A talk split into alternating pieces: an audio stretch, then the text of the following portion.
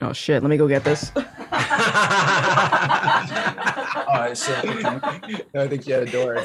Oh, okay. It's fine. All right. Edit that out. Or we can All leave right. it in. What up, guys? Welcome back to Dangerous Rhetoric. This is episode 46. Um, we're very happy today to be joined by the very famous problematic thinker, grifter extraordinaire, Gothix. Thank you for joining us, Gothix. Hello. Hello. Thank you so much for having me. So excited to be here. It's we're excited to have you. Um, so I'm I'm a little newer to your work. I found out about you a few months ago. I think this was probably mid 2021, but you had did you did a debate on your channel between two uh I can't remember their names. They were scholars of CRT. And you were also joined by Christian Watson. I think it was uh, Karlyn Borysenko and uh, Michael Moreno, who we're also going to have in the show soon Nice. when he gets back to us and locks a day in. But he's definitely coming on, and we've we've had Christian Walker on. Watson. Watson, sorry, he's gonna get mad if he gets like confused with Christian Walker. Damn. So we had him on because of that debate, actually, that I saw that you guys did. And by the end of it, I was like, I need to talk to some of these people. Christian especially impressed us, and we immediately were like, come on our show and talk to us. So ever since then, you know, we've been following your work, following him, and yeah, Yeah, that uh that debate was a dumpster fire. That's what he said too. it was absolutely terrible. I was laughing about this. Uh, well, he's probably going to find out now. But one of those scholars, they had uh, a- after we had that debate, we had like an after party stream where we just were uh, talking about the debate, but it was for members only. So you had to be a YouTube member in order to see that. So one of those scholars subscribed so they can see what we were talking about. Well, I got the notification two days ago that uh, he's been subscribed for seven months. So I think he forgot to unsubscribe. So thank you for paying my bills. nice. Thanks for paying my bills. Was it the uh the pretentious one or like the other one? Because Which one? That didn't I mean, like Daniel, you're not making distinctions well, here. there, there was definitely the one with the long hair. I don't remember his name. I just remember him being pretentious. He he would laugh at the most like inappropriate moments. Like Yeah. you would be speaking or you would be speaking, and he would just do this arrogant, haughty chuckle in the middle of whatever you were saying. And it reminded me of like every time I would have like a Facebook debate. And when you're going back and forth with someone on Facebook, and instead of them responding to what you're saying with logic or whatever, they just laugh emoji every single like Yeah, yeah. yeah. to you. And it reminded me of that. I was like, he's just laugh emojiing every single thing that they say. He's not listening. He's not listening, and I think it was that person. Uh, yeah. wow. yeah, I interacted with him, I think, once on like Twitter. We got into a little back and forth, but I don't, know, I don't follow those people. It's fine. I know some people like to stalk the accounts and, and YouTubers and stuff Yeah, that they hate. And There's this don't get that. weird, this weird thing with online communities and online, uh, you know, creators where certain people will kind of have like this negative obsession where they kind of get like obsessed with the creator and they start like sort of digitally stalking or researching Yeah. and like because i saw somebody was talking about jeremy from the quartering the other day and he had like six pages of like you know why you know jeremy is terrible and i'm like dude you're like doing the same thing that the mainstream media did to trump in 2016 like if you don't like the guy just don't pay any So attention to it I think this is a good segue a bit for Gothix to talk about the cycle of insanity. Mm, yes, So, uh, yes. put a video out a couple months ago where you did a sort of diagram and you described the cycle of insanity. Do you want to maybe you know talk a bit about what that is? Yes, yes, absolutely. So, uh, the cycle of insanity is essentially this idea that people uh, will assume I am. I have the opinions that I hold because I'm getting paid. They'll they'll say, "Oh, you're grifting. You're doing this just for money." And the only way that I'm able to actually make money is if people keep supporting me. And how do people support me? It's if people know who I am. So these people that will call me a grifter, they'll become obsessed with me on social media. They'll keep tabs on me. They'll keep talking about me. They'll talk about me on their streams, on their on their platforms, and they're giving me more publicity, which then puts me in the eyes of people that want to work with me. Like for last year I've gone on the Blaze. Uh, I've worked for like a show um, called Rightly AJ. I worked for a bunch of other shows, and this would not have been possible if it wasn't for all of the publicity I've been getting. So they'll keep doing this, and then they'll get upset. Well, look at all of the subscribers she gets. Look at all of the the the shows that she's on, and they'll keep talking about me, and they don't realize that they're kind of feeding this cycle. And what I learned afterwards is there's another name for this. It's called the Streisand effect. Yes. Yeah, and it's it's the same thing where it's like you you try so hard to uh, not bring attention to someone, but because you're so emotionally invested in them, you actually end up bringing attention to them. Yeah, it's uh, that kind of happened too with the whole Jack Murphy incident too, where it's like something came out, and the more he tried to divert attention away from it, the more attention came onto it. But it's just so crazy because like the people you're talking about, they the main thing they do complain about is the attention that people like you get. And what they're not realizing, the insanity of it is they're giving you the attention they complain about, and then they're helping bring more attention onto you from others by complaining about it. Right. Yeah. And I have I've even gotten into little debates with people just out of curiosity. I say, why why are you doing this? You know, why day after day you're antagonizing me on social media? What is the purpose of it? Because what you're doing is you're feeding more publicity to me. So what is it doing for you? And I never get an answer. And to me it just seems like this sort of obsession where where some people just don't have anything to do. Um, and so they they keep feeding into it. But it's funny that you said the whole Jack Murphy thing because in, in situations like that, I, I think it's one of those things where it's like if you make it a big deal, it's gonna become a big deal. So I would have just owned up, yeah, that was me. Next next topic. You know, I wrote that article and I no longer agree with some of the things I wrote, or I was trying to be, you know, like a shock journalist. I was, you know, there's a million of things he could have said, but Yeah. instead he snapped at poor Sydney and it was just kind of ridiculous. And everybody's like, whoa, whoa, whoa, what's So- going on here? So I also I wanted to bring up the fact that you know the the name of your podcast is the Grift, and that kind of I love that name. from this phenomenon. And the name of our show actually has a similar origin as the name of your show. Um, when we started speaking out more about not just identity politics and that stuff, but the, the lockdowns, the you know the mandates, those sorts of things, more and more, Brent and I, um, his sister Caitlin, like we kept being accused of dangerous rhetoric. People kept saying that's dangerous rhetoric. That's dangerous. You can't say that. You're spreading this. You're spreading that misinformation. It's dangerous rhetoric. And when we had the idea for the show, I was just like, why don't we just call it that? People keep accusing us of dangerous rhetoric. Let's just like trademark that and like that'll be our name. So I think that's you know, brilliant. when That's it's the same thing with the grift. I'm just like, oh, well, you're gonna keep accusing me of being a grifter. Well, I'm gonna name my freaking show that. This is the grift. Yeah. Welcome. Yeah, but even now, now that I've called my show The Grift, the same people will see, see, she even says she's a grifter. I'm like, you guys, it reminds No me of that. It reminds me of that Eminem song. I don't know if you guys remember where he says like, "I am whatever you say I am," and it's like, I, I'm, I'm. You guys gave me the name. I am just repeating it. Now you have a problem with it. Make up your mind. Yeah, that's Yeah. basically what that song's about too, yeah. Yep. and, and all that.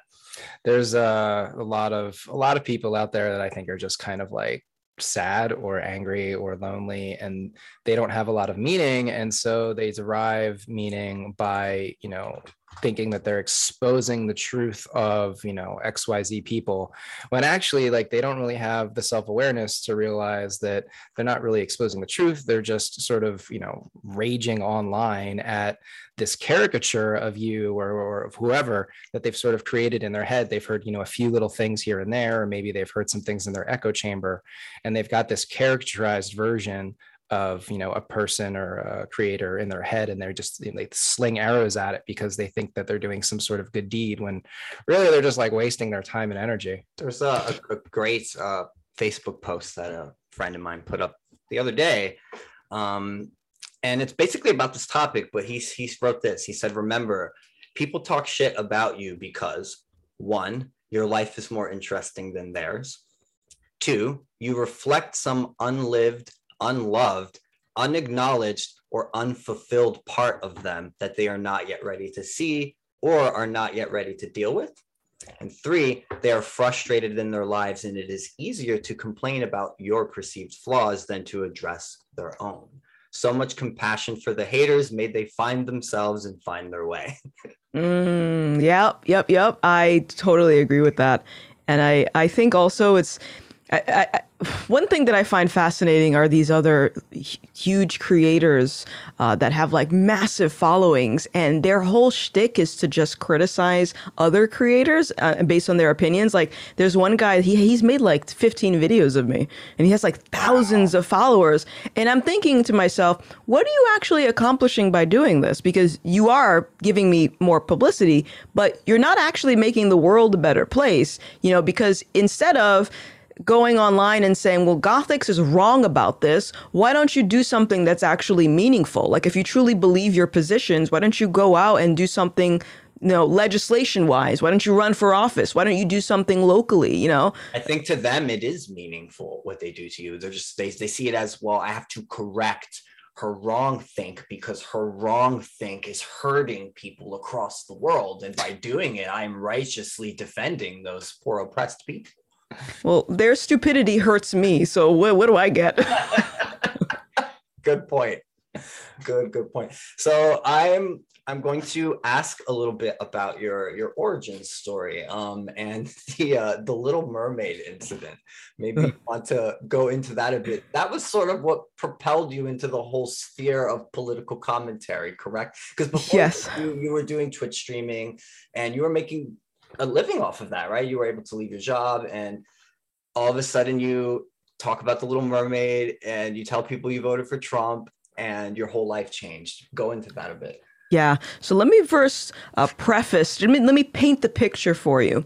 So, uh, as well as me uh, being able to quit my job and do Twitch full time, I had a lot of support uh, from these streaming communities that were made to amplify black voices. So there's a lot of these like, you know, I'm not going to say what names they are, but they're communities that were uh, that would highlight other black creators, sort of like, hey, look at us, we're black, we're in this space. Yeah.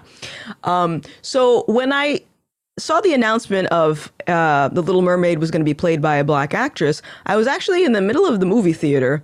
Uh, I was about to get my popcorn. I forgot what movie I was going to see that day, and I had tweeted out uh, a response to that. Hey guys, can we, you know, not just accuse people of being racist just because they have an issue with Ariel being black? Because I have an issue with it. It's weird. It's it's pandering, you know, and immediately I started getting descended on by a bunch of people, primarily the folks that I just talked about. A lot of other black creators who had my back wanted to put me into the spotlight and say, hey, look at this chick. She's doing great things. But instantly I was anti black. I was self hating. I had internalized racism. The narrative just swapped because I wasn't on board with the tokenizing or like, I don't like this idea of taking existing characters and swapping their race because that tells me you lack creativity and you think that you can only see success if you take something from a white character and make it black. That's not, what is that? I, I agree. That's kind of how I look at it too. It's like there there are already plenty of excellent black characters out there. Yeah. You know, you, you don't need to take other races of characters or whatever and change them around. And, and I think it's correct. It kind of uh, feeds back into the narrative that there's something like superior about white characters or something that you need to change them into the other race to give them that proper representation or whatever. And that's what it comes down to. It's like representation Right. This is the big thing with the SJW crowd is we, we need to see more people who look like us in spaces. And but this has been happening since the 90s. Mm-hmm. I mean, right. I grew up in a very like I grew up on Hey Arnold. Oh, I love Hey Arnold. you know what I mean? It's like, come on, yeah. like that show was like that was my life. Like I grew up in the city in an urban environment, and like my friends were mixed. You know, you had the black kid and the Jewish kid and the Asian kid and and the obsessive girl and like the fat kid or whatever. Like it looked like Hey Arnold. And in the 90s, it wasn't this thing that you had to like browbeat people with. Right. It's and, natural. And I think the honestly the the idea of representation is a lie anyway because you would be blind uh, to say or you'd be lying to say that because think of all the actors and characters that are that have been black for like years ago and and now we're complaining about representation as if we haven't had all of these people in Hollywood exist like that's kind of insulting. Yeah. Um, but yeah, that's primarily what happened. Is I, I spoke on that, and then my audience uh, started to leave because they thought that I was anti-black. um, and you know I was racist or something. I don't know. Um, and I ended up taking like a few months of uh, uh, of off from Twitch. Um, I came back to Twitch for a little bit, and then I got canceled again because I voted for the Orange Man. yeah, talk talk about that a bit. So yeah. So I um what was interesting about this and this and this kind of goes to show you that uh, a lot of people have it's like a rotating door of hypocrisy. Like people will say, uh, you know, cancel culture is bad and it shouldn't happen. And a lot of people uh, stayed in my community that had my back through that whole Ariel thing. But then when I uh, voted for Trump, um, those same people then canceled me online. They threw me under the bus. They started labeling me a bigot. And it's like, whoa, what happened a few months ago? It's like, oh, you know, we were with you with that, but this is too much. Yeah. So too far. It's too it's too far. And I'm like, okay. So it got to the point where I was like, I before any of this happened, I was streaming to like 120 viewers concurrently on Twitch. And then after I had voted for Orange Man, I was down to like 10 maybe 7 viewers and I was just doing that for a few months and I'm like what am I doing? Like I'm I'm I'm not going to change my opinion on this. I'm not going to you know do this for the sake of subs. So like I need to pivot. And that's yeah. kind of what brought you to where where you are now. Yep. So something clicked in your head and you're like all right well I guess I got to uh, strategize and and think about how I'm going to approach all of this differently. And you know i i respect it. I think it, it, takes a lot to stay true to to who you are to what you think you know is right and to face the mob and to just not let them cancel you. Because you you could have just said well whatever i guess i'll shut up about this stuff. I'll go back to streaming video games and just be a good little token and you know i'll get all the views and and be accepted into the mainstream culture but yeah. you're like well i'm not i'm not going to do that. And i think when you get to a, these certain moments you have to make a decision. Do i quiet down and just retreat? Or do i i don't want to say get louder but get more firm in in, in my stance and yeah. yeah i um i had to think back to the whole reason I quit my job in the first place because I'm a high school dropout and I've always just worked customer service jobs, which are not fun. you know, getting yelled at by random people on the phone is not fun. Yeah. Um, but I said to myself, I am just miserable doing this work. I come to work every day. I sit in a cubicle. I hate my job. Uh, I want to do something that actually makes me happy. And that's why I quit my job initially. So after I got canceled, I really had this moment where I'm like, do I just go back into corporate America? Because I could avoid all of this stuff if I just work in an office all day. And I said, no, I'm not going to do that. Because that was the whole reason that I quit my job was to not answer to anybody, was to be my own boss. So, despite the fact that essentially I still am dealing with customers, angry customers online, um, you know, I I'm still my own boss, and I'm still going to express whatever opinions that I have. Because at the end of the day, that that was the whole point, you know? Yeah. No, no, I agree.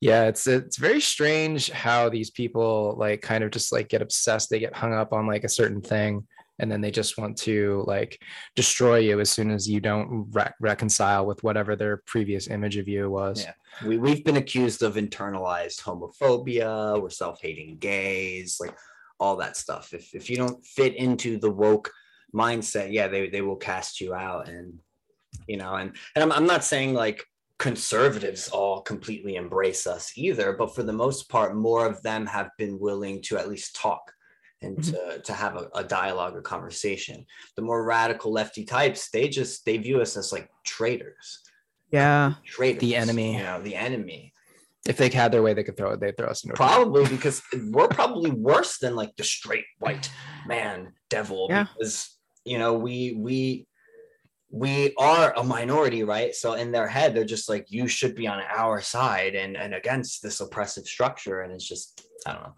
Yeah.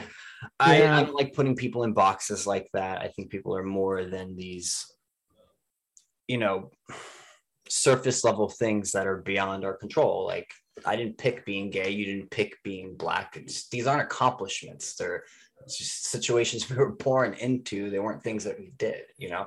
Like yeah. I guess I'm I'm proud of like being gay and having been able to get through life okay, but I'm not proud of like being gay itself. That's that's not an accomplishment. I didn't do anything. Right. you know? Yeah. And also, um, because you just reminded me of something. What one thing that I learned after uh, creating a new uh, viewer base on YouTube is that um, the I think the pushback was so bad when I had the comments about Ariel and when I had the uh, audacity to vote for Orange Man was because if if you don't disclose certain parts about your beliefs to people and then when it comes out later on people feel like they've been betrayed. And and and, and the pushback was a lot vicious because of that because at, at at a certain time, I did have Trump derangement syndrome. And I also told people when I was streaming, don't talk about religion, politics, like the things that people would generally get upset about.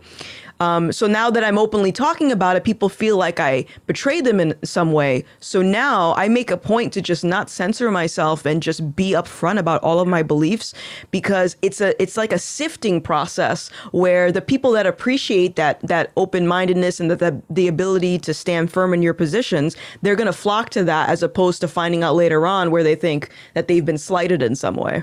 It's also allowing yourself to be wrong, you know. And Right.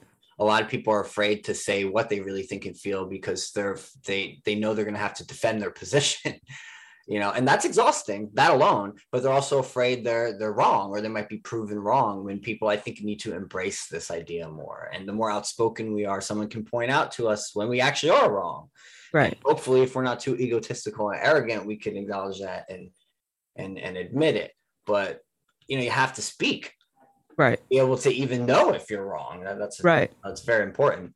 But yeah, allowing yourself to be wrong, I think, is important. Mhm. just seem to be this in this environment, this cultural environment where sort sort of like saying certain things is almost equivalent to like a violent act. Yeah. Which is odd because we have, you know, a lot of rising crime and a lot of violence going on that's sort of like not really covered, or it's, you know, they have these new bail reform laws where they kind of make it so that, you know, people that are violent offenders, they can either get out quickly or get out easier than they were able to before pre-COVID. But it's just like this ridiculous like juxtaposition where they've taken you know words. Like these are just words and ideas that people are just trying to discuss. You know you're trying to share your opinion. And all of a sudden you know just for espousing that in public they jump on you. It's like look what they're doing or trying to do to joe rogan. I mean this whole thing with neil young is just a really perfect example um, of how they they don't want people with large audiences or with any audience really to be able to say you know the the forbidden things and it's just like for me you know i have a little bit of a contrarian streak so when somebody tells me that i'm not allowed to do something i really want to do it Makes more do it more. Mm-hmm. Yep. so it, it just it strikes me that this is kind of like we're in this weird cultural moment where you know these people have no self-awareness or like you know self-awareness is like more rare and they just end up you know being the problem that they're complaining about. And we see this with like the the crt folks and you know the, uh, the these people that seem to think that like you know skin color is is everything. You know i was arguing with a guy on twitter just you know before we started the show where who was you know telling me that you know what somebody's success i think it was just talking about joe rogan that his whiteness was a huge factor in his success. And i was like well that's true then you know we have Dave Chappelle who was not white and he's this huge success and we've had you know Barack Obama who was there and he's a huge success like we've had examples of plenty of of people actually I, across the want, I wanted to go back into the critical race theory topic and ask Gothix a bit about that. So you've you've been very outspoken about critical race theory and you've Mhm. gotten a lot of shit for it and a lot of backlash for it. Yeah. Uh, what, you know, if you could sum up like if someone asked you what is critical race theory and why are you so outspoken against it, what would you say to them? It's uh, brainwashing kids to be racist, uh, and, and also brainwashing them to uh, to hate themselves. Uh, primarily, if you're black, you hate your you hate yourself, and then you're also being racist towards white people. Which, contrary to the woke belief, yes, black people can still be racist. um, and I would say that. What was the other part of the question? I'm sorry. Well, like how would you define that, right? Critical race Yeah. theory and like why are you so outspoken against it? Yeah. Well, I am so ex- outspoken because I I don't think we should be teaching any of that stuff. I think the whole purpose of going to school is to learn math, science, you know, real science that you can question. How to write an Uh, essay. you know, you know, yeah, exactly. Uh, how to write your name, you know, how to read. Uh, but critical race theory, uh, that is just imposing uh, a, a warped ideology onto people that. Uh, that don't agree with it. You know, if and, and this is something like in the black community, this critical race theory is kind of an extension about uh, of things that I've already experienced growing up. Uh, in the black community, there's kind of like this split where uh, you'll have the uh, self-fulfilling side of being black, where it's like uh, we we don't think that our skin color holds us back. We don't think the white man is gonna take our jobs. We don't think that anything in 2020 is actually gonna prevent us from achieving something because of our skin color. But then you got the other sector that they think the opposite, that all of their circumstances in life are, are because of their skin color. So this is just sort of a repackaging and then feeding it to the masses. And I've already seen what this does just in looking at it from when I'm growing up. Um, there's a big difference between like my life and someone who thinks in this way they're usually very angry too. And i don't think that that's something that they should be sharing with people. Like if you believe that about yourself and your skin color keep it to yourself. Why do you have to sell this to other people? I mean i know the answer but like yeah. So i would say that that's the reason why i it's not something that's helpful and i think it's going to do the opposite uh, as far as amplifying black people i think it's going to do the opposite So what, what would you say to say uh, critics, Let me play devil's advocate a bit, uh, Mhm. say, oh, well, you know, critical race theory is just teaching the full, complete American history and the stuff that is left out typically and hidden from us about our okay evil racist past. Perfect, perfect. Well, first of all, history is not always pretty, uh, and and and I think we should leave the history as it is. There's no need to rewrite it. And as far as showing people the full history, like I said earlier, I'm a high school dropout, so uh, I came out fine not being informed on every aspect of Black history. Like I am a functioning human being, and knowing all of this extra information, what would it have done for me? And this is, I think, the insidious part about wanting to inform people about all of these things. You're you're essentially saying like we we want you to know this. Well, why? Why can't you allow someone the ability to inform themselves? Why do you why do you want to inform us? It seems like in these situations this will give someone the perfect opportunity to feed us information that might not actually be true or might not be helpful. So that's why I'm like, nah. Hmm. Yeah, I feel the same way with uh, critical queer theory. Yeah, I gonna It's say that something that I've had to, you know, like one of the focus, one of the focus I had on my solo channel uh, was to speak out and the different manifestations of that because it's the same thing. They're targeting the children. Uh, they're bombarding them with this like really high grade psychological uh, propaganda that you know they're not allowed to debate or argue with. Um, and it warps you know very young children prepubescent children it warps their perception of sex and gender in such a way that it's not likely to make their lives you know improved or better by Not, it like, confusing then. well, and there's been experiments. There was this guy, I'm trying to remember his name in Australia, who did this this thing with a, a pair of twins, and I think they were both boys. And the idea was that he flipped the gender presentation of one of the young twins, and you know charted, you know, like to, to, his thesis was that you know, oh, you know, gender is just like a social construct, and you can you know totally you know bend and play with it, and it's no big deal. Well, the one kid who the gender bended ended up, you know, I think committing suicide because the the trauma of going through that experience of being told you're a girl when you know you're a boy was just so much for that that individual that they couldn't handle it. And this is what I'm seeing now with the mass sort of like medicalization of trans ideology.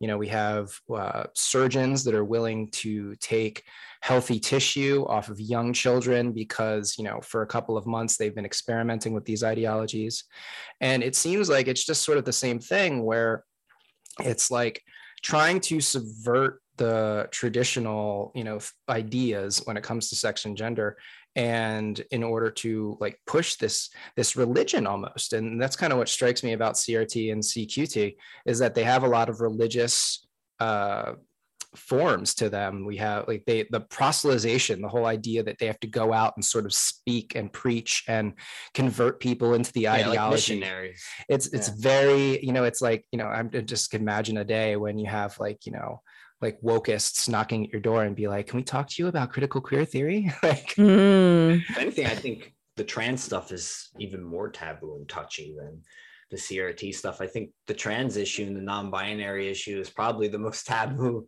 thing right now of all the subjects. Um, Gothix, you you've gotten backlash quite a bit Oh yeah. talking about Oh yeah. as well. Uh, on that note, too, you should check out our episode with Laura Becker. Um, Oh. She she was uh, a former trans man who detransitioned, and we had an excellent conversation with her about a lot of this stuff. But yeah, uh, talk a bit about that. Speaking out about the trans stuff, LGBT, all of that. You've gotten a lot of hate on Twitter. I've seen some of it.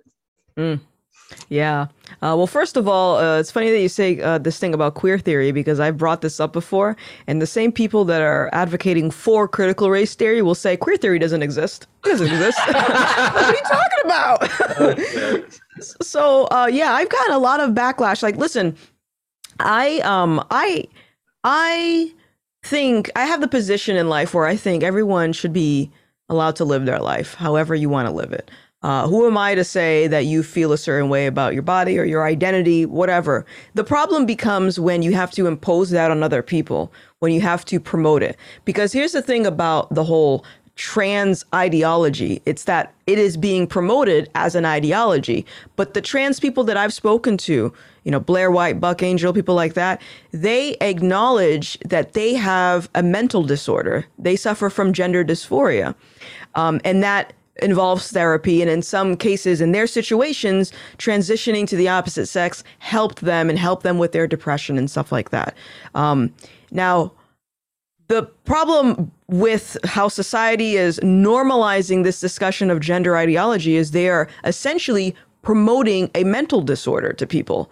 And and that's what I need people to recognize. It's like this isn't a trend that you can just like a costume you can just put on and say I am the opposite sex today or maybe I'm neither or maybe I'm both or maybe you know there there is none of that because now you're playing with another layer of something that I think shouldn't be played with which is your your mental health, your mental we- wellness.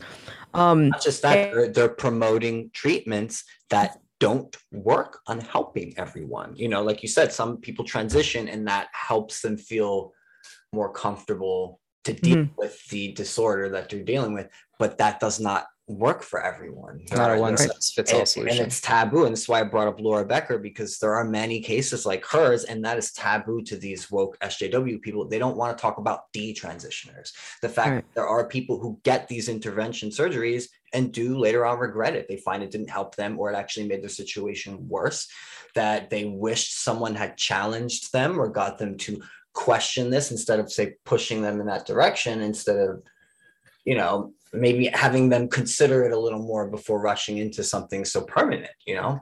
Right. And that's the problem now is is that because of how militant this uh this trend has become, we have situations where I've actually interviewed a detransitioner on my channel, and they said that it was so easy for them to get the stamp of approval from their therapist. After one session, they were able to get a, a slip that says, Just okay, one? you can, you, just one Wow. jeez and and and they got the okay to get their uh, boob implants. They got the okay to get their hormones. But then months later, when they decided they wanted to detransition, that's when they hit all the roadblocks because at that point they were viewing it as uh, conversion therapy. Therefore, they didn't want to uh, help facilitate that.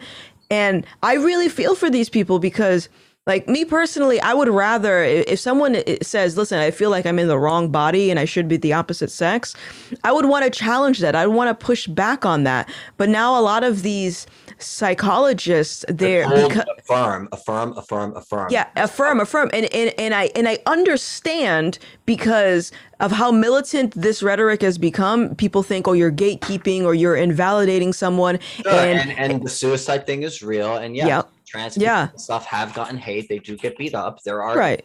Like that. So I get it too, you know. I get I definitely get it too. But I think these doctors, they're afraid of losing their license is a big Yeah. part of it. Yep. Um, so then they say, well, the, the easy way out is just to put a stamp of approval. But we're going to see a huge backlash for a few years from now. There's going to be a lot more detransitioners. And who's going to be there to pick up the pieces for these people that have been essentially led into the wrong direction instead of properly diagnosing them and pushing back? Because that's what's going to happen. People are going to transition and say, okay, I don't feel like this did anything for me. I still feel the same way. You know, nothing's changed. Thankfully, So- though, I think you know people like like Laura will be there, and other people who went down that road and dealt with it, you know, and are now talking about it. And I think, I think it's important. I want to hear more detrans detransition voices. You know, one of the things I told her when she came on the show is that like you kind of like don't fit in anywhere in a sense, right? Like a lot of the right conservative types might still look at you strange because you did go through surgery and and all of that. And then of course the lefty radical types view you as like a traitor because you didn't stick with it. So it's like people like her kind of are in this weird limbo. It's it's even more taboo, I think, to have transitioned and then detransitioned now in this current climate than it is to just have transitioned and stayed that way. Yeah, no, I totally agree with you. It's definitely more taboo. Yeah, I wrote an article a couple of years ago um, that was primarily going into how the uh, the idea around transitioning, medically transitioning children has changed uh, since like you know the the 90s and in like the last 30 years the whole idea went from the idea was called watchful waiting which was the common approach that most psychologists and gender specialists were advised from their superiors. Uh, and that the idea is that if a child presents with dysphoria like symptoms that you know if they're young like maybe just stand back let's just watch and wait because you know nine times out of ten the dysphoria tends to resolve on its own as the child ages and they sort of grow out of it um, or you know they they end up being a homosexual you know either a, you know a, a tomboy type girl becomes a lesbian or a feminine boy becomes you know a, a gay guy uh, and it's kind of weird that they throw that accusation of conversion therapy out when that's kind of what they're doing. It's like if you medically transition a homosexual so that you know they have the the outward appearance of the opposite sex, and all of a sudden you're like creating straight people, which is basically what they have to do in Iran. In Iran, you know, homosexuality is punishable by death, and it's like that in a lot of the Middle East, especially where Sharia and and the the Muslim uh, majority sort of controls the political system but the uh, the way that they get around it is that these these homosexual men will transition to become women and that sort of is acceptable for them. So you have a lot of that you know and, and that's literal conversion therapy. It's it's literally you're turning gay men into you know heterosexual women. And it just blows my mind that they have no self-awareness. They're such hypocrites that, that they throw that accusation out without even considering the full scale of the picture, you know, across the board. Yeah, they say, oh, everything's a social construct. So is isn't that saying that our sexuality, in a sense, is also a social construct? It's when you look at the the current woke view of these things, it's they're they're almost arguing that we chose to be this way in a sense. And that because it's just all fluid, you know, like Mhm. I can be non-binary. I'm not one thing. Like we can just choose and decide the next day, whatever we feel like we are, is that's what we are now. And and like you said, you know, you're not hurting anyone. I'm fine with that. You want to go live your life and identify as a cactus, go identify as a cactus. Like that's fucking fine. It's when you start trying to impose these things on people to try to control how they view you and Well, that you- brainwashing kids like is you- really what you, the problem you need them to be a part of your fantasy, and they inside must also see you as a cactus. And Yes. if they don't, they don't, they are a bigot. And and even if you use their correct cactus pronoun, they'll know if inside you don't truly mean it. You bigot. Excuse me, it's cacti. It's cacti. Thank you. oh my gosh. yeah, I don't know, man. It's it's a weird time to be alive. yeah. Oh yeah. I also think there's a lot of mental illness out there that's Oh, going yes. undiagnosed and just sort of like, you know, paved over. So when I was young, we had, you know, like candy ravers, we had goth kids, we had, you know, skater boys, we had all these little different cliques. And now today i feel like instead of having those groups it's like this generation now is like playing with these gender Yeah. and woke ideologies as if they're sort of the same thing Yeah, they're like scenes. It's like a scene. yeah but see the thing is though it's like when you you know i was i was a goth kid for you know a few months and then i became a candy raver and then i sort of settled on like you know being relatively God, you were a goth kid for a few months. I was a goth kid. I was bullied a lot need when I was young. So I got a lot of like bus style bullying. Like basically it was, you know, every day, you know, Monday through Friday, morning and afternoons, there was like a pack of kids that would drive me crazy. Oh, Brett. because I was going, I would go to Catholic school and I'd take the school with the the public the public school kids, and so the bus would come and pick us up, and I was like the only kid on that bus, and I was wearing a uniform, and so it was easy to target me.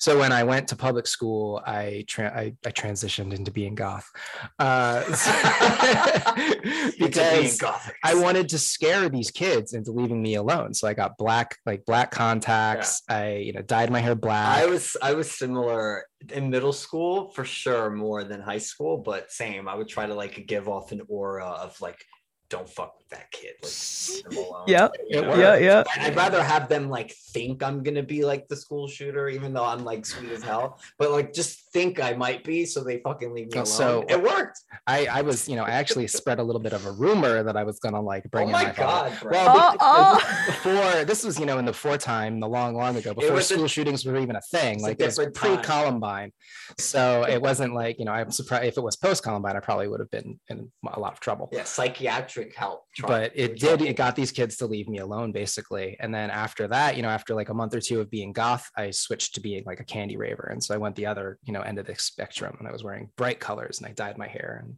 got new contacts. But it's just, I think kids do this, you know, and it's natural, especially if you know they're being bullied or if they're upset or you know, just if they're just kids, you know, well, they're kids are, are are figuring out their identity. That's kind of the point of being a kid is you're you're figuring out your identity. It's yeah, not- and, and we as the adults in the room have the responsibility to be like, you're going through phases. This is part of growing up. You shouldn't have permanent surgery don't or rush in. medical procedures that may permanently affect Yeah. your ability to have children because you might want those one day. like maybe Yeah. don't rush into cutting your boobs off. Just saying. Maybe don't Yeah. rush into that. Just saying. I don't know. I think that's a great idea. Uh, it's funny. It's funny about your origin story about being goth because I, I did I became goth in high school uh, because I was like that just looks really cool. Like around high school was the time I learned about like heavy metal, and I was like, okay, I'm love I'm loving this. I like this. But then I figured out afterwards. Wait a minute, this is actually a deterrent. People look at me and they stay back. I'm like, this is actually kind of cool. um, but yeah, it's like it's just it's just phases, and I and I think that um, you know there's a lot of people, a lot of adults, especially teachers now that are kind of endorsing you know chopping off one's boobs, and I'm like, I don't.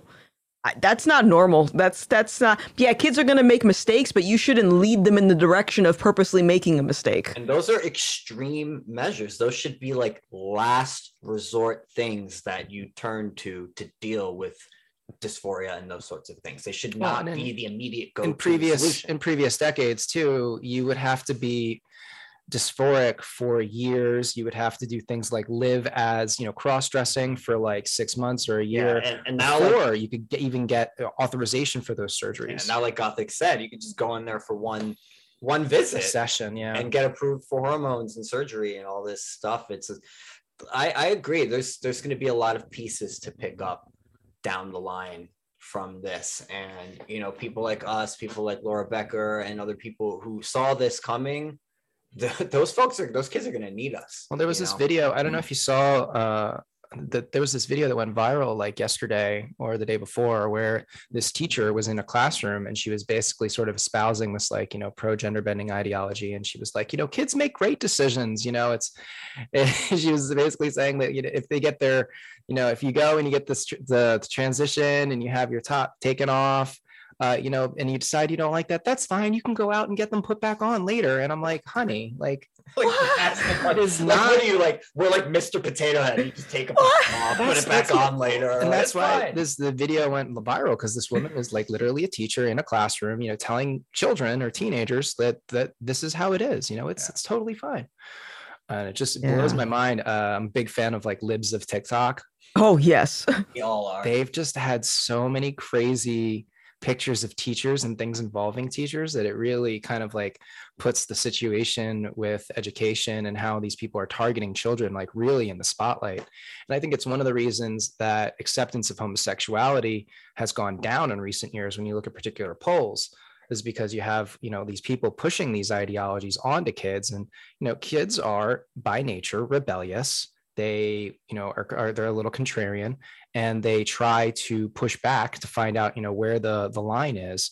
And so i think a lot of the the dropping in acceptance of homosexuality is that we've got a lot of this you know like pushing these these ideologies onto kids. We have a lot of this drag drag and trans kids stuff.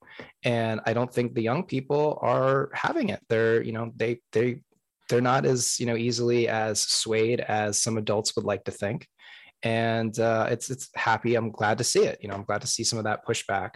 But it sucks because it, it makes you know homosexuality a little bit more taboo and mm-hmm. you know mm-hmm. we fought for a very long not we but like you know the, the, homosexual community has fought for a long time to sort of separate this idea of predator from you know homosexual adult male and now we've got the predators trying to like slip back into the the, the umbrella you know with like saying that they're you know that that pedophilia is an orientation or that you know like i think it, it goes to show too that like when you're trying to get the conservative types to understand these issues more the more you push them in this forceful way you're not going to get them to come around to your side. You're going to you're to make them flee further and further into their conservatism because they, mm-hmm. view they view this more and more as a threat.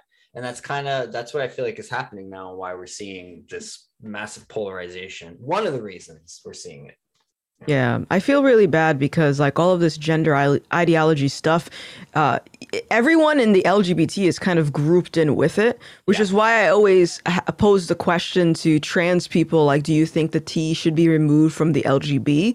Because I'm finding that a lot of this this rhetoric is kind of like going in through that direction. So it's like when when the pushback comes from like a lot of the people on the conservative end, they're gonna just make the generalization that it's you guys that are pushing this.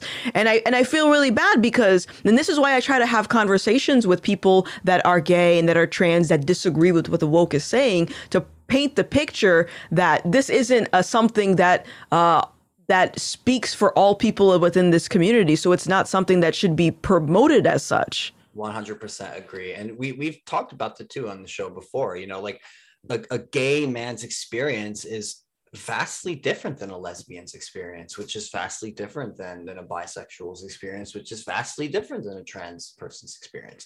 We aren't all the same. Our experiences are quite different.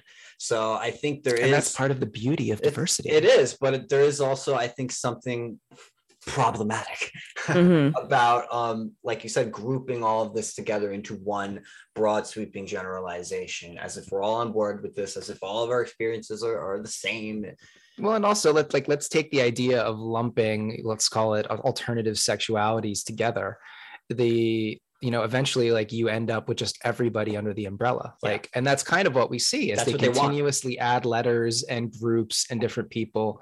Like the whole idea was that with the rainbow was that it was supposed to include everyone already and then they went and started modifying yeah. it you know to incorporate you know black and brown people yeah. or trans people or whatever. And it's just like it, it, the rainbow it, is it's the rainbow. it's already the entire spectrum. it's the color spectrum. And even if your color isn't in there you can take any color in the rainbow and mix it together and get your color there you go. Yeah. Yeah, it's uh, and the new the new LGBT flag is an eyesore. like I just, it's ah, like it looks like military rankings when I see it. It does. It It's really strange looking, and they keep tacking more things onto it. It's yeah. It seems like the the craziness comes up, you know, every June when Pride Month rolls yeah. around, and there's always a series of, you know, op eds and whatever. I remember last year the Washington Post had this. Uh, uh, self-identified lesbian who's married to a trans woman. She wrote this this op-ed called like it was titled something like "Yes, there's kink at Pride, and I want my kids to see it." And I was just like. Oh! lady and, and, it was funny because i you know i made this video and then i went to her twitter profile and i was you know checking out her, some of her other stuff and she actually she has like you know hashtag actually autistic in her bio and i was like well that explains maybe why she wants her kids to see kink get Pride. And I was, you know, I had to, I felt very strongly that I needed to make a video speaking out against that because, first of all, I, you know, as a gay man, I don't think kink belongs at Pride. And I also don't think children belong at Pride because it's not for them. It's for, you know, 18 plus, you know, gay and whatever adults. It's not, you know, and if you're a teenager and you identify that way and, you know, you end up there like whatever. But when I see, you know, op eds where these parents that have very young children and they're trying to include them in these events. I'm just like, guys, this is why people come at us with allegations of us being predators. Yeah, like, because Yep. they go online and they see pictures of the four year old walking next to like two guys on all fours with dog gimp masks on. Yep. Yup. I always said like I went to the I I only went to Pride twice in my life. The first time I, I was years years ago, and I could get behind it. I was like, okay, here's a booth about equality. All right, here's a booth about information. You know, uh, safe sex. Okay. The next year I went, freaking dildo cannons and like people twerking in the streets, and I see, I'm like, what is going on? and I and I'm trying to like. dildo cannons. I'm not. I'm just gonna tweet out like quote dildo cannons dash dot. dildo cannons. Yeah. One year I went to Folsom. You know what the Folsom Street Fair is? Have you ever heard of this? So in San Francisco, they have an event. Uh, usually it's in like, you know, January, February. It's sort of like offset with Pride, but it's called the Folsom Street Fair. And it's sort of like a Pride event, but it's a little bit more uh, expansive. It's not just gay people, but it's also like kinky people. And you'll see a lot of uh, exhibition there. Um, you'll see a lot of like women in costumes. There's a lot of like BDSM role playing type things, women getting dressed up as horses, having their like horse master in like a little thing, pulling them around, like the furries, that kind of stuff. And one year I went and I was hanging out, you know, with a bunch of gay guys. And I just were walking through the crowd, and there's like naked people, and there's people in these costumes, and there's people, you know, posing as furniture. And I see this like totally straight laced looking family it's like mom, dad, and two kids. And the kids were, you know, not old, but like not young either. It was like probably, you know, 12 and like eight. And I was just like, what are you doing here? it's like, this is not for you people. They're like Yeah. all huddled together. And I was They just like, like, like wandered onto the wrong street. I was just so embarrassed. I like, I was just like, this is not how I want straight people to see Yeah. you know gay people Yeah. and it just seems like there's always this you know the, it's like the, the double-edged sword like our community is so diverse that you know you have this kind of stuff alongside of you know more normal like homosexual conservative type people who want nothing to do with that Mhm. But yeah folsom street fair is is a sight, and i, I only went once and it was definitely enough and You don't uh, need to go. yeah That's I don't I don't want to go. It sounds it sounds very terrifying. but like in the in the same way that you said that you know you don't want that you know these straight families to see gay people like that. It's kind of like how a lot of people perceive black people as like being oppressed victims, and it's like this is why I, I'm happy. Like I didn't even know you guys were gay, honestly. So like it, you guys are speaking out, and I and I hope that more people within this uh, community can actually speak out as well. Because otherwise, if you're gonna leave the media and leave the loudest voices to their own devices, they're gonna portray you in a certain way, in the same way they do to black people. And then what? like you know, Yeah, it's we, we, we talked about this with Mike Harlow actually on the show. Um, GLAAD, you know, the GLAAD organization and how they they have their hand basically in every media portrayal of how gay men are portrayed. And they typically portray us in this like stereotypical, effeminate, you know, eunuch kind of way almost. So I one of the things yeah. that really upset me about the sort of early acceptance of homosexuality in the mainstream was that we had this show called Queer Eye for the Straight Guy, and I got so upset by the fact that that show was creating this false perception of homosexual men as, you know, these metrosexuals who were just so up with fashion, who were a little bit, you know, like little femme, a little, you know, like eh, whatever. And they sort of created this like idea that if, if you were, you know, a straight family and you didn't have gay people in your life and, you know, but you were watching TV, you're like, oh, that's what gay is. And then it's the same thing with RuPaul. Like they see these like, you know drag queens and these, these uh, amazing outfits and you know outlandish makeup and you know dancing and all this stuff. And they see that and they're like oh that's what gay is. But also like gay can just be like you know two dudes holding hands like you know that are trying to raise a family. And you don't see that. Like that's not celebrated and it's not focused on. And it's just kind of like stop like representing my people wrong yeah and and that's exactly what i said like i had no idea you guys were gay and it's because uh I how your demeanor is is very rare when I see it in the in like the gay community. It's usually I see that over feminization and that like yes, like that that lisp. But I don't even know where people get that from, like where they pick it up. Which is fine, honestly. I can do it. We have nothing wrong with more. Sometimes feminine. I'll clean it out a bit. We have. We have friends who are more feminine and feminine gay men and stuff, and we're fine with that. It's just the stereotype that all gay men have to be more effeminate and it's just not true there are plenty of gay men out there who like you said you wouldn't be able to even tell unless you asked them or, or they or they told you right mm-hmm. yeah a lot of it is like signaling too you know I, many gay men had to find ways to kind of subtly let other gay men know that they're gay so they could you know meat. meet and, and things like that. So i think a lot of that is why the effeminate thing becomes sort of exaggerated sometimes. Yeah. We got apps now, though. People can just go on apps, you know. it's going Did you hear about that new one that's like just for like females, and they got a lot of flack because they were having uh, women submit like selfies and in order to they had a, an ai algorithm to be like like okay that's a female face. And they were not letting people on. They were excluding trans women. And so it became this big to do on social media. And the ceo eventually came out. She's like you can call me any name that you want. Like this is our app. This is our customer base. And if you don't like it it's not for you. Like people were just like I think that well, I think that that is admirable. Like I think that people forget that not everything is for you, and you don't always need to be in, included in stuff.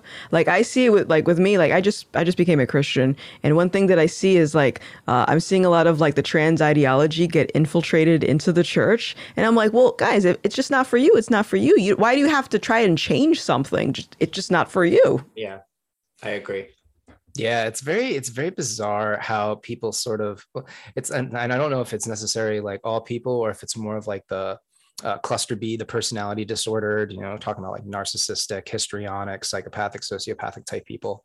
Um, but they seem to have this a priori uh, like they like they have the right to be in a space you know because of xyz reasons. It's like no like entitlement. people, people have a right yeah they're entitled. It's like people have a right to freely associate and freely dissociate with whomever they want. And you know you don't have like the right to barge into a space and to be like i belong here like we saw with like the, with the uh that trans yeah the, the Wi Spa thing. The Wi Spa yeah. thing which that was funny because for a long time people were like that's a predator that's predator and then it turned out that that person actually had been charged with yeah. you know predatory behavior before this um, touches too on on the subject of like oh if if you don't want to sleep with a trans person you're transphobic and and same thing with like the body positivity movement which we were talking to starsan on about this like oh if you don't want to sleep with you know a fat person or a heavy person you're fat phobic. Yeah. You know, it's it's very similar. Yeah, it, there's this this level of entitlement to, you know, like it's it's well, it's very Brave New World. Like um, in Brave New World, one of the things that uh, sort of signaled that the world was a dystopia was that people ha- didn't have the right to refuse sexual advances from other people. There was this idea that everyone belonged to everyone else, and so if somebody was sexually attracted to you, you were obligated to, you know, indulge their attraction. And it's just so it struck me because like that was one of the core concepts in this this book. That's like a you know key dystopian novel, and here we're seeing it today manifest in these ideologies. Mm-hmm. Yeah, it's uh, yeah, I had a thought, then I had a brain fart. it could be the lack of caffeine. it's all good. It's all good. We can pivot. we can talk about something a little less serious. Well, I actually I wanted to ask a bit about Starsan and how yeah. you you guys know each other. We are fans. We definitely crush on Starsan. We, we love, love Cassandra. Yeah, she's great. Yeah, she's great. I've known her since I was in high school. Uh, I actually, uh, for like a week in high school, I dated her now husband. so like, yeah, yeah, yeah. Like there was, it wasn't serious or anything. It's like we held hands. Like that was the extent of it. Um, and uh, you know, at some point, uh, it was when Obama got in office.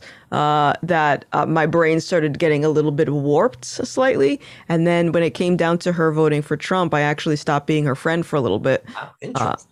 Yeah, because I and I actually I, I, I laugh about this a lot because if I go back in my Facebook messages, I can find the emails that I sent to her, and I don't even know who that person was. Like I was radicalized. Like I'm like, you're voting for a racist. Like I'm black. Don't you care about me? Like it, it just made no sense. Honestly, That's fascinating. That's the but well, see that to me, that's like a really great sign of hope because Yes. if you can come from where you were to where you are, that means a lot of other people can too.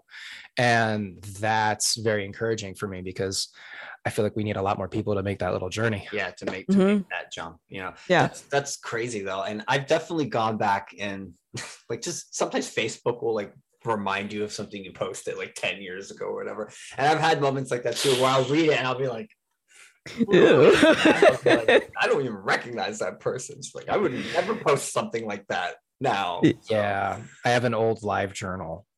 Oh, oh, me too. It's somewhere there. oh yeah, yeah. But yeah, um, that's that's crazy i didn't know that you actually had had um canceled Starsan's friendship Yeah, I canceled her. And, you know, when I started going through this journey of me uh, making the content I do now, I started getting a lot of pushback from people on the left. And I was, I was depressed about it. I'm like, dude, like, I don't know, I don't know what to do about this. So I would consult with her and hey she's been a republican and, and, and, and a catholic for her entire life so she knows a thing or two about being you know discriminated just based on her beliefs. So i kind of i've leaned on her a lot for like just kind of helping me see like you know it's okay to have these opinions and and you're gonna get through this. So she's really been there for this entire process with me. And um, i'm really excited now because now i kind of pushed her into the into the realm of content creation. And i think that her did, we did too. I remember she tweeted something like, "Should I start a YouTube channel?" Yes. Like yes, yes yes yes and i think her voice is needing needed and i and i'm, I'm really excited for her Agreed. I'm very happy she's talking about the things she was talking about. And you know, when we had her on, that was a really unique episode. We had not talked about the body positivity issues yet, so her voice is greatly welcomed. I think in the fight against the woke cult. Mm-hmm. Yep. Yeah, I feel like there needs to like it, it's almost like there has to be this sort of balancing effect from the based, you know, whatever the group is, whether it's you know, you know, whether you're black or whether you're gay or whether you're you know large, you know, you have to have those based voices from that group sort of come out and sort of you know self-policing almost the extremes of you know people that sort of claim uh, identity or membership in this group, which is kind of just really ridiculous. It's not like there's like a gay club or a black club or a fat club. Like you don't, there is no group really. It's Yeah. not like we're all on a, you know, on a, on a the same, you know, message board or we're all getting the same emails. It's like, but it it does seem to have this uh, balancing effect when people come out uh, from a particular group and they espouse more conservative or more contrarian takes. And I feel like it helps everyone else sort of not be totally blinds blinded by you know one perspective thinking that all the gays look like all think this Yeah, or well, all it- black people think yeah, that it- or it- all it fat people act like this It shows there's a diversity of, of viewpoints amongst the so-called minorities or Mhm. oppressed groups. And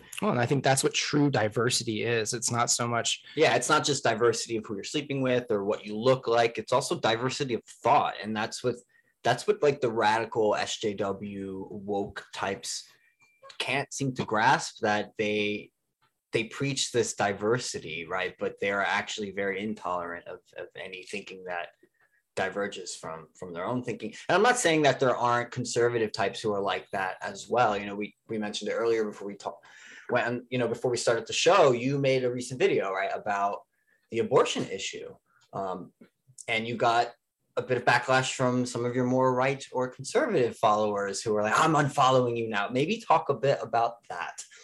Yeah, um, it was. Um, I look at this as an opportunity um, for me. Like I always look at bad situations now as like a learning moment. Like there's a reason this is happening, and for the past few months with me making content, I've I've become very frustrated in trying to um, convey my arguments to people that think I'm only making my arguments because I'm just getting money from the conservatives or the Republicans. And and I'm trying to make the argument that my beliefs aren't specific to a political side. And I'm like how do I get these people to understand this? And there's also and I, easier ways to make money people. Absolutely. absolutely. Um, so yeah I, I made a video about my stance on abortions and a lot of people who have been you know condemning the radical left for months about how they live in echo chambers and they only want to stay in their safe spaces. These same people were in my comment section yesterday talking about, I'm unfollowing you now because I can't stand for this opinion. So explain to me what the difference is between you and the woke that you've been complaining about. It's like a rotating door. It's the same exact thing. And and I think that this opportunity of people saying that they want to unfollow, it's a great opportunity to not only show the left hey i don't have allegiance to one specific side. I don't i don't do that.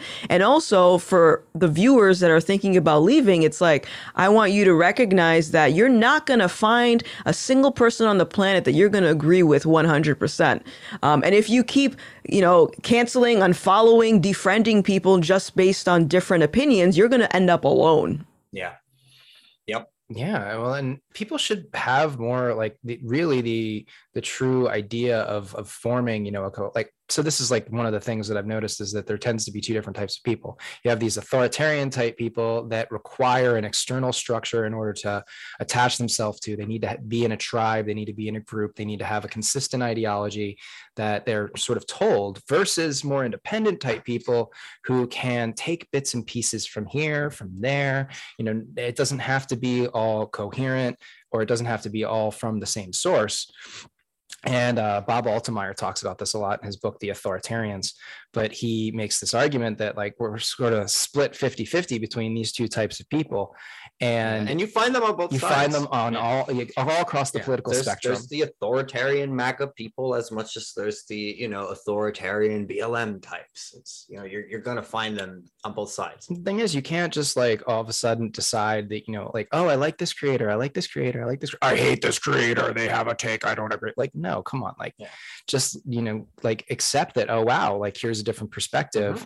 You know, you may not like the idea. You don't even have to You agree with it. Disagree with one point and still respect someone in their work and what they And do. there's an entire like there's an entire genre of videos that are based on people having channels where they take a, a take that they didn't like from another creator and then they start talking about it like Yeah. it's like a whole thing Well, we we mentioned Tim Pool on the show quite a few times because we like him. We're fans of him. We respect his work. We don't agree with everything Tim says. There's quite a bit of things Tim says that we get frustrated with, or we're like, "What the hell, Tim? Take a position on this or that," or yeah you know. And and it's not like when he does or says those things, we're just like, "All right, we're gonna unsubscribe, done with cancel him. Or like he he didn't really address the whole Jack Murphy thing as much as a lot of people wanted him to. I'm not gonna just be like, "All right, well, screw Tim. I'm unsubscribing because I'm just gonna assume how he feels about this or that because he didn't address this." or do this the way I want it, whatever. Not everyone's gonna please you. And like Gothix said, you're there's no one on the planet you're gonna find who agrees with you 100% on anything. no So No. And also, just to add to that, I think just the act of announcing that you're unsubscribing, to me, it's like you're seeking the validation of other people. Because when I'm going to do something, I just do it. I don't, I don't seek approval. I don't announce it on top of the mountaintops. I just do it. So what is, what are you actually accomplishing? Are you trying to get other people to go with you? Then what, I, I don't get it. I, I think that is it actually. either that or it's like a bit it's you know it's a slight almost like they're they're trying to slight you they're trying to you know make you feel bad it's kind of funny because it, it it's very common and our, our buddy josh uh, from the disaffected podcast I was just thinking about him. he had this this woman uh, i can't remember her name off the top of my head but she is sort of like a quote unquote libertarian but not really and she had followed him basically uh, you know, he kind of knew that she followed him so that she could eventually, you know, publicly sort of denounce him and unfollow him. And, and yeah, so he he posted a tweet like criticizing people who put like I think PhD or like MD in, in their Twitter in profile. their Twitter profile names, and he was criticizing that, and she was one of those people. Like she had it in her name, so she came back and just commented, and she was just like, um, "I'm unfollowing you." For this, by the way, and he was just like, I, I knew you were going to do that as soon as you followed me, that right. you followed me just so you can do this later and make a display out of it. And right. I, I wonder how often that really happens on Twitter too, where people like pre-plan it, like, oh, I'm going to like follow them, but then later I'm going to wait for the right moment to make a scene out of this. Well, this actually happened when I got um, canceled for voting for Trump. A lot of people, like, I had a massive uh, Discord community at one point, um, and uh, I, I nuked the community when people started um, leaving. Uh, and how they left was because of my opinions. They would go on Twitter and they would write, you know what twitlongers are? They can like you can write like a long blog and like link it to your Twitter. Oh, so these people were writing blogs announcing that they're no longer associated with me to all of their followers.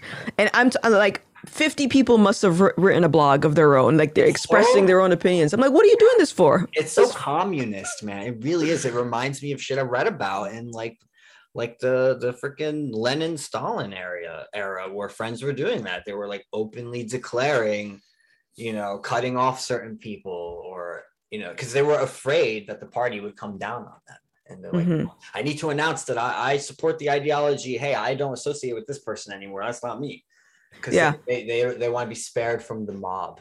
I think. Yeah. As they yeah. see the mob coming down on say you, and they're like, oh shit, I'm associated with this person. They're like, I don't want to be dragged into that. So they're like, I need to set the record straight so everyone knows that I'm woke.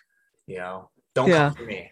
Yeah, and, and and people actually uh, disclosed that to me when they were leaving. They said, "You you are a marketing nightmare, Gothix. I we we can't associate with you."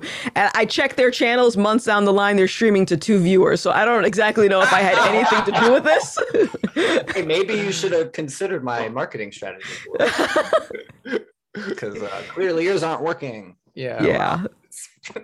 what are you gonna do? Yeah, I don't know. Man. Uh, yeah, I was looking at this, or my like I was just looking for the, like my article on transgender things, and I, I was searching for it, and but it popped up with this uh, this transgender swimmer at uh, UPenn, Lia Thomas. Have you heard of this person? Oh, is this the one who? Oh, this is the so he, she, them. I'm not sure which pronouns that they go by, so don't kill me. All of them. All of the pronouns. Uh, basically, he's a biological male. Um, and uh, she identifies as a woman. But when you look at her she's like clearly like a six foot you know three or two like dude. Um, and it's it's very controversial right now because she's you know killing it in the ladies division. But uh, you know when you, you know, she the re- people are you know hypothesizing that the, the reason she transitioned is because she couldn't sort of like hack it in the the men's league and now she's getting all of this attention on all these like you know her, her she's getting name recognition. you have to wonder. Well it's just it's just one of those things. And it's like it's kind of funny when you look at a picture of her him they whatever uh, because she you know clearly looks like a dude. I don't have one right here. Oh yeah yeah yeah yeah. Yeah i saw this. But yeah yeah I, I, feel bad honestly for these these female athletes who train their asses off you know put all this work and time in to like get into the league and then some guy is just like i'm a girl now and steps in and wins yeah it's a it's really crazy when you hear from the social justice sector that the uh, cis white um, males are dominating everything or when you hear about like men dominate the country but then you can say i'm trans and then oh like they have amnesia. It's like, hold on a second. like, what is happening right now? You're destroying women's sports, but five seconds ago you were complaining about the the men who whatever. very confusing. Yeah, it's very strange the way that they can sort of compartmentalize these things. Or, or the one thing I've noticed about the radical left is their primary means of argumentation is either an ad hominem, so they slur their ideological opponents, uh, as you know a racist, xenophobe, misogynist, transmisogynist, whatever. They label you as that, and so thus you know anything you say is just the rhetoric of a you know a person that doesn't deserve to speak. um, or they start redefining words. And we saw this with the uh, trans women are women sort of argument. What I found fascinating about this idea that trans women are women is that it simultaneously makes the argument uh, while implying that you cannot disagree with it. You know, it's a statement. Um, and it just it, it sort of contradicts itself because we we know that a trans woman and a, a, an adult human female, a biological woman, are not the same thing. And they're not Brent. Well, we no, you can't say they are Brent. They are the same. Okay, Brent. okay. They are one hundred percent the same.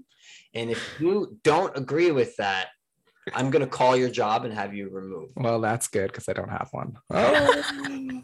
Got him. uh, yeah. So, but it just it strikes me that they they either will insult you or they'll redefine the terms in order to make it so that you know they're they're correct. And it's just like those aren't those are just like little semantic games. Like that's not a legitimate yeah. argument. It, it, doesn't hold any logic or reason. It, it is a game they want you to kind of play, and what they don't realize is that like people like us were already on board, but when they start to push it to that level is when you start to lose us. Like you're yeah. a trans man, great. You're a trans man. You're not a man. You're not a man. Right. You start trying to push it to that point where you're like, no, I am the same as you. That's when you start to lose me because you're not. I, I will respect whatever you want to do or identify as, but when you when you try to say that your experience is the same as mine when you've never had a penis, you've never come of age with a penis and, and going through the hormone process of being a male, you're not the same as me. Right. You can construct a fake penis all you want. You know, if it makes you feel better, that's fine. It's it, you're not me. You're not the same as me. We're different. And that shouldn't be a controversial thing to say. It shouldn't be controversial to say that a trans man's a trans man and a man is a man and a trans woman's a trans woman and a woman is a woman. They're different things.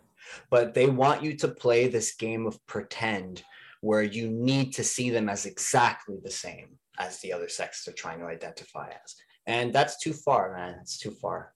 Yeah, it's just catering to people's feelings. And, uh, you know, at what cost are you going to cater to people's feelings? You're you going to alter everything about reality just to make a, a, a, very small minority of people feel like they're valid? Well, I think the problem, first of all, is nobody should be seeking validation from an outside source. That's something that you deal with personally. Yeah, and the other thing that's interesting about that is that they don't often consider how they're invalidating, you know, all the everyone yeah, else. Exactly. It's mm-hmm. like you can, you, you, know, you can say that, you know, oh, we we need to consider the yeah. feelings of this 0.01 percent of the population. They say we're erasing their experience, and then they turn around and, and erase, erase the experience, experience of everyone else. It's just again like self awareness is a superpower. It's like like like Elliot Page. You want to be Elliot Page? Great. Have fun with that if you never had a dick, you have no idea what it's like to be a, a, biological man.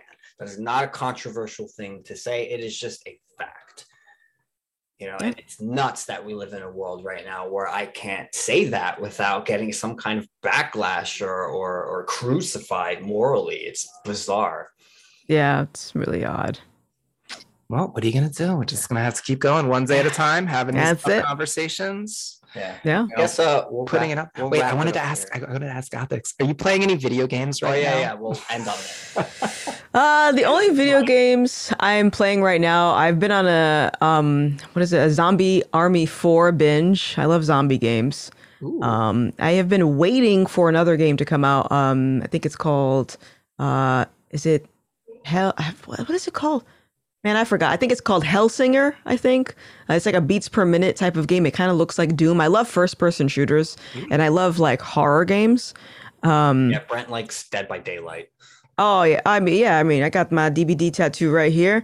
Uh, oh, funny story. funny story about nice. this. Oh. Funny story about this. You guys gotta play Dead by Daylight together. funny funny story about this. I met the developers at TwitchCon, and, and one of them actually uploaded a photo of me uh, with the tattoo on their on their social media. But when I started changing or, or vocalizing my opinions, they unfollowed me. They disassociated with me. oh, oh my yeah. god! And they're probably yeah. really disappointed. They're like, "Damn, she's still flashing that tattoo around in interviews and shit. People can't know that we are associated with her."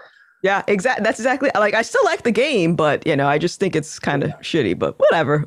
Whatever. Yeah. To what those, are you gonna do? To those developers, screw you guys. well, they they're also like they they do this thing in Dead by Daylight where they sort of import killers from other franchises.